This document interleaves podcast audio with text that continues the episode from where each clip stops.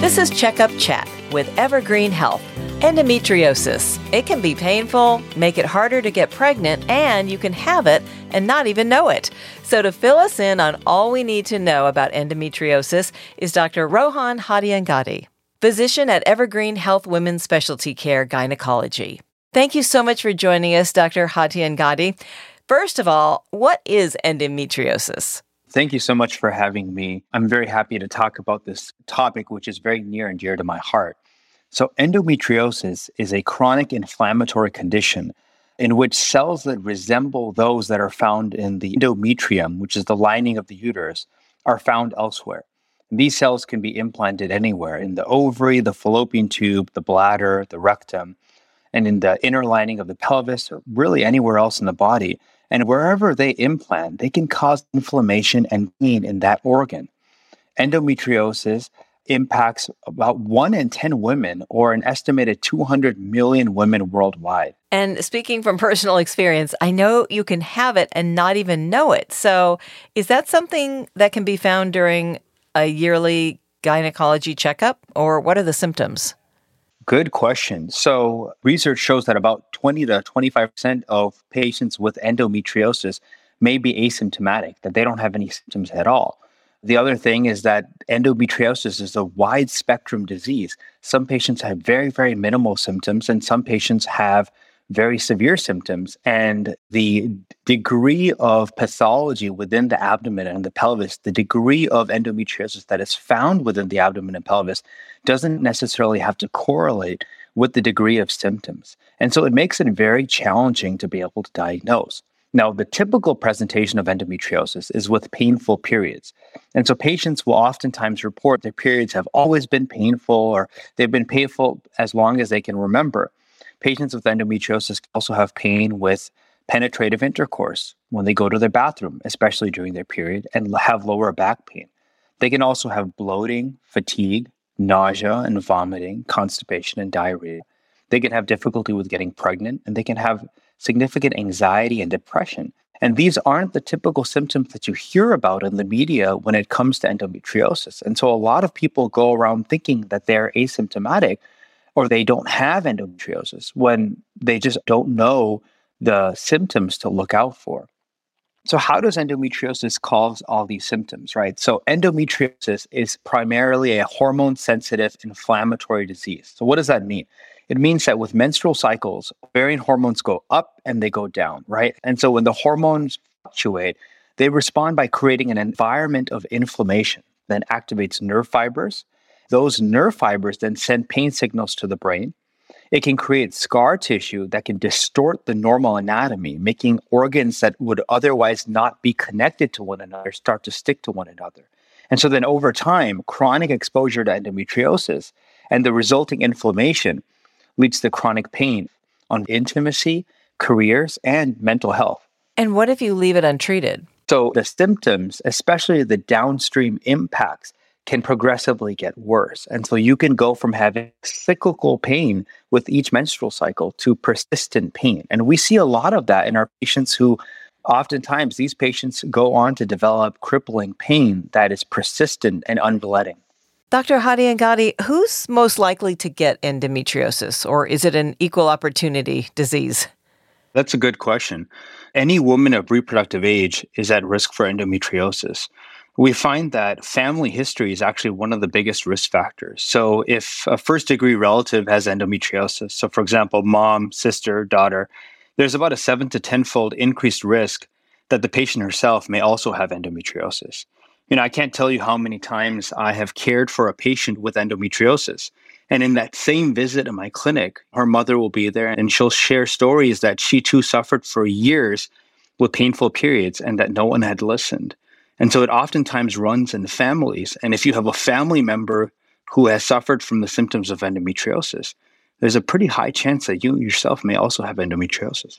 Wow. So after menopause, you're not likely to get it? That's a very good point. And so what happens is new endometriosis is unlikely to form after menopause, simply by the reason that endometriosis is stimulated by estrogen. And so once the ovaries stop producing estrogen, then endometriosis often does not come back. That's good news. How is it treated? Surgery, hormones? Actually, a combination of both. The important thing to remember is that endometriosis has no cure. So once a diagnosis is made, treatment is continuous. It's a continuous process. So because endometriosis is hormonally sensitive, it grows under the influence of estrogen. We know that if we suppress ovarian production of estrogen, we can also suppress endometriosis. And when endometriosis is suppressed and it's inactive, then the pain related to endometriosis also improves. So this can be done through things like birth control pills, progestin-only pills, the IUD, the implant, vaginal rings. These are all hormones designed to suppress the ovary. And so the total amount of hormone reduces and endometriosis does not get stimulated. Other medications like NSAIDs, so ibuprofen, Advil, heating pads, meditation, yoga, mindfulness, and even acupuncture are all good adjuncts to help in reducing pain related to endometriosis. Now, that's in terms of more conservative management options. In terms of surgery, there's a variety of different surgical approaches that can be helpful, and this includes laparoscopic excision of endometriosis, hysterectomy, and then, if necessary, removal of the ovaries. That brings me to, what is recovery like? What can you expect recovery-wise? So ultimately, it depends on the aggressiveness with which you do the surgery, right? And so whenever I meet somebody in my clinic who has endometriosis and we're planning a surgery for endometriosis, I always ask them, what is your goal at the end of the day? Because depending on how aggressive we are, this may be a very simple recovery, which lasts for a couple of weeks, and it may be a more complicated recovery. So we have these discussions at the end of the day before we go to the operating room to make sure that what we come out with after the operating room is exactly what the patient expects. How did you decide on this specialty? Oh man, absolutely. Good question. It is something that I have been passionate about for a very long time. I think that women's health in general in this nation is undervalued and underappreciated. And I think that we really need to improve the quality of care that we give our patients. There are women who live their whole lives thinking painful and heavy periods are normal and that they should just deal with it. And it's not a thought that they came across on their own, but they've been conditioned to live this way and believe this way because of the way that society has regarded them and women's reproductive care. And so this is something that I'm very passionate about and trying to be able to help to the best of my ability. And what does the future look like for research regarding endometriosis? Are there any breakthroughs coming down the road? Yeah, there are constantly scientists throughout the world, not just in America, throughout the world, who are more brilliant than I am, working on this every single day. And we are slowly moving from just hormone-based suppressive treatments that don't cure endometriosis to possibly looking at even things like genetic therapy, right? We know that endometriosis, there's a genetic predisposition to it. It runs in families, and we don't quite understand yet how to turn that off, right? There's a lot of research being done in what are the best methods of being able to achieve things like fertility goals and pain relief in patients with endometriosis. This is a very, very booming field. There are hundreds of scientists and surgeons and endometriosis specialists throughout the world who meet to try to put together the best ways to be able to give patients a better quality of life. That's awesome. Do you have daughters?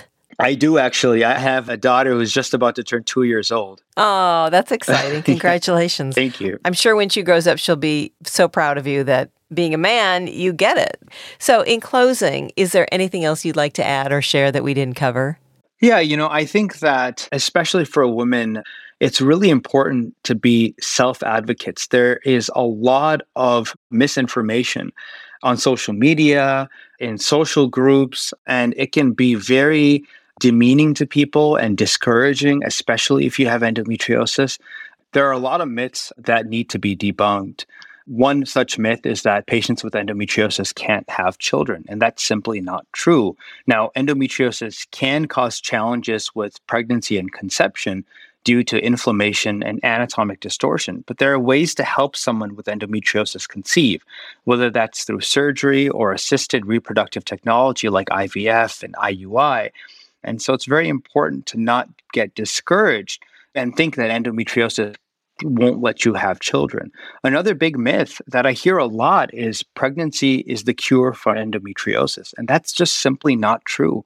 I can't tell you how many times a patient has come to me and said that their OB doctor told them, well, you have endometriosis. The best thing to do is get pregnant, and that will cure your endometriosis.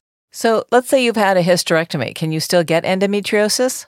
Absolutely. And that is one of the big misconceptions about endometriosis. Hysterectomies do not cure endometriosis. Now, hysterectomies are very useful in patients who have endometriosis and heavy bleeding. Another feature of endometriosis or a similar pathology called adenomyosis, and it can certainly help reduce the recurrence risk of endometriosis. But it is important that if you are to have a hysterectomy, that at the same time you have what is called as an excision of endometriosis, where in addition to removing the uterus, the surgeon does a very thorough inspection of the pelvis to make sure that, one, if there is any endometriosis, it is completely excised. At the end of the day, there really is no cure for endometriosis, no medication, no surgery. But just like any chronic condition, like high blood pressure, diabetes, thyroid, endometriosis requires management with specialists who are well-trained and passionate about this disease to improve the overall health and quality of life. This has been so educational and hopeful, I'm sure, for a lot of patients who have it, who, like you said, some doctors actually tell their patients to get pregnant to cure it, which is a myth. So it's good to know the straight story and the latest updates on endometriosis, and we so appreciate your time. Thank you so much. I will say I really am hopeful, like you said, that this gives people hope that there is something that you can do about endometriosis, because there's a lot. Hopelessness is not a symptom of endometriosis. Hopelessness is a consequence of the way that our society has treated endometriosis and patients with endometriosis for far too long. And if you have endometriosis or suspect that you do, Evergreen Health and the Women's Specialty Care Clinic is here for you. That's so great. Evergreen Health's Women's Specialty Care Gynecology provides comprehensive care to patients with complex diagnoses. And for more information, please visit evergreenhealth.com/gynecology or call 425-899-6400 to schedule your appointment. And that wraps up this episode of Checkup Chat with Evergreen Health. Head on over to our website at evergreenhealth.com for more information and to get connected with one of our providers. Please remember to subscribe, rate, and review this podcast and all the other Evergreen Health podcasts. For more health tips and updates, follow us on your social channels. This is Checkup Chat, presented by Evergreen Health. I'm Maggie McKay. Thanks for listening.